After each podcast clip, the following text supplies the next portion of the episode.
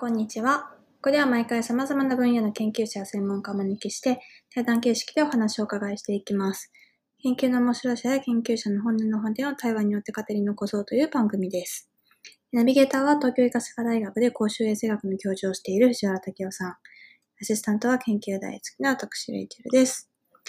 第96回は東京工業大学環境社会理工学院教授の安倍直也さんのエピソード5です。ぜひお聞きください。という感じで一気にもう 始まりましたが。あのまだもうちょっと大丈夫ですか、先生？あ僕は、はい、大丈夫です。あの科学論もあれなんですけど、ちょっと先生の今のご研究をちょっとお伺いしたいなと思うんですけども、はい、今、ズバリ、まあ、たくさんあると思うんですけど、いくつかご紹介いただいてもいいですかね？まあ、あの、まあ、どっちかというと、今、学生と議論している ongoing のって感じになると思うんですけども、一つは、あの、まあ、一人インドネシアから来てる学生がいてですね、あのインドネシアはあの首都を移転するっていうことを決めたんですね、政府で。あのジャカルタから、ジャカルタから、うん、あのヌサンタラというところに移るんですけども、はい、でやっぱり首都が移転するっていうのは結構大きな大事業じゃないですか。めちゃくちゃ大きいですよね。だって1億人以上いますもんね。で、まあ、あのその学生はもともとその廃棄物の処理のあり方とか管理の仕方に興味があるんですが、その新しくできる新首都、キャピタルシティが、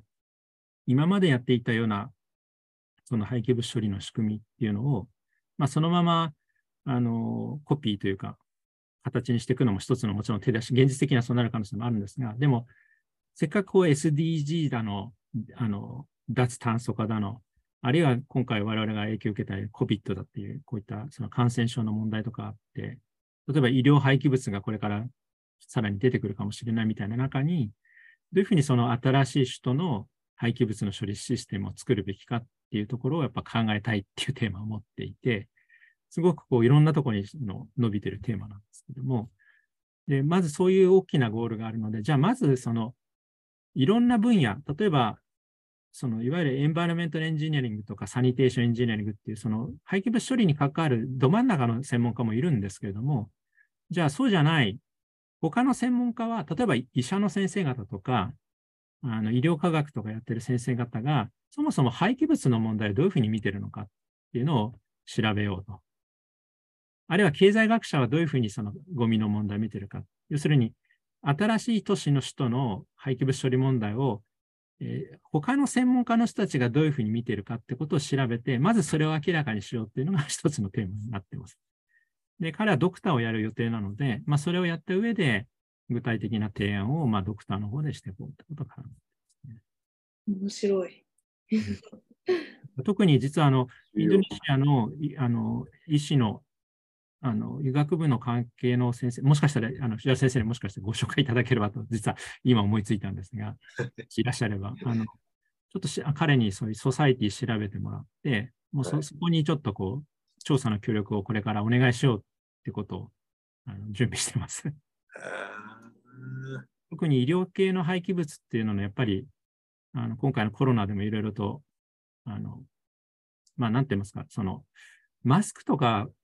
軽量のものはあれですけど、でもやっぱりあのその辺にほっぽっとくわけいかないはずですし、いろいろとは出てくると思いますので、そういうもののもちょっと考えたいなとあと、たまたまちょっとゴミつながりなんですけども、あのもう一人の学生がフィリピンから来た学生で、彼女はあのもともとあの、えっ、ー、とああのスポーツ選手だったこともあって、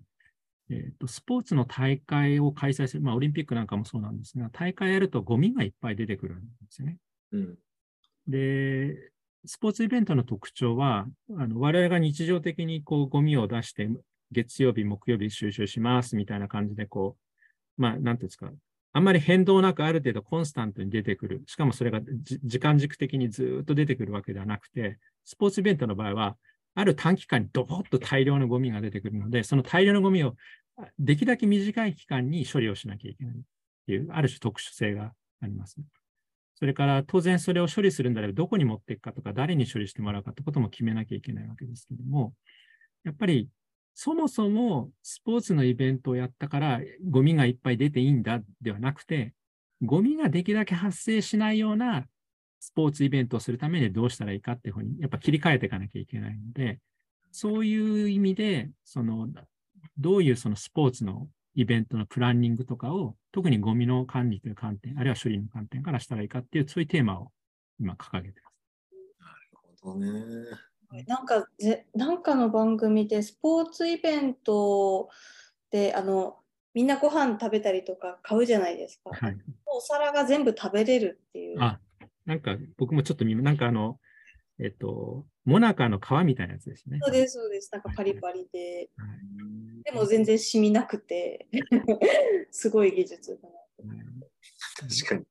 お腹いっぱいになるし。それは技術だ。もうやっぱアスアスリートの観点からすると、やっぱりこう、なんて言いますか、例えば全力でマラソンで走ってる人が、あの、ゴミ、ゴミというか、その、あの、環境に配慮して、じゃあペットボトルを使うのやめるとか、なんかこう言われても、多分、まずタイムを競うということが最優先なので、やっぱできることとできないこともきっとあるでしょうし、あとやっぱりこうスペスポーツイベントって今実質的にやっぱ経済的な効果を期待して開催しているようなところもあって、要するに地元の自治体とか、あのそういうところは誘致してるっていうところもありますよね。ですから、経済効果を期待しているところもあるので、やっぱそういうとことこうどうバランス取るかってことも、なんかすごく重要になってきてると思うんですけども。まあこれもやはり、あの、今いろいろ調べてもらってるんですけど、そもそもスポーツのイベントというのが、例えば、球技なのか、あの、そうじゃないのか、あるいは、一日やって終わる企画なのか、何日も、極端な話、クリケットみたいに何日も続くようなイベントなのか、やっぱそういうそのスポーツのタイプの開催の方法によっても多分、関わるゴミの発生量も違う、あるいはパターンも違うし、もっと言えば、その、あのアメリカのスーパーボールじゃないんですけど、テレビの前で座ってボリボリボリボリポテトチップ食べているような人の、その結果出てくるゴミも、スポーツイベントのゴミとみなすのか、それは単なる自宅のゴミとみなすのか、だからそういうそのバウンダリーの聞き方によってもまた議論も変わってくるので、あのなんかそういうところはなんか整理が必要だなと思って。確かにそうですね。ま あそう考えるとスポーツだけじゃないですよね。映画とかライブといやか。もうおっしゃる通りです、ね。うんえー、すごい面白い。なんかフェスとか行ったことないんですけど、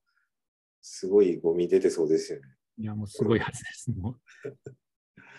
お祭りとか、あの、そういうフェスじゃなくても、大体なんかこう、お寺とかああいうとこである、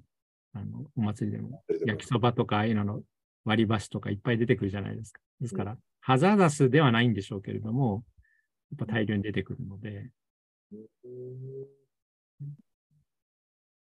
そうですよね。だからなんかビー、例えばビールとかのやつだともうプラスチックとかじゃなくて、もう1個そういうの渡されて、もうデポジット制みたいな感じにして、返して500円戻ってくるとか、なんかそういうのもやってるところもあるし、でもなんかそれをやるには、それだけのなんか、またそこでかかるいろんなコストもあるだろうから、結局そうやって捨てれるような方がいいじゃんってこうなる、そういう決定になることもあることですね。なんかそういう意味では本当に最初の1個目の方の、なんかいろん一つの課題なんだけれども、いろんな視点でその課題の捉え方が違うっていうのは、なんか本当おっしゃる通りだなと思ってて、なんかじゃあそれをこうやってやりましょうって提案するにも、こっちの目線で伝えても全然響かないうん、たりとかもしますし、その人たち、違う人たちの視点を知っておくって本当重要だなってすごいうん思います。そうですね。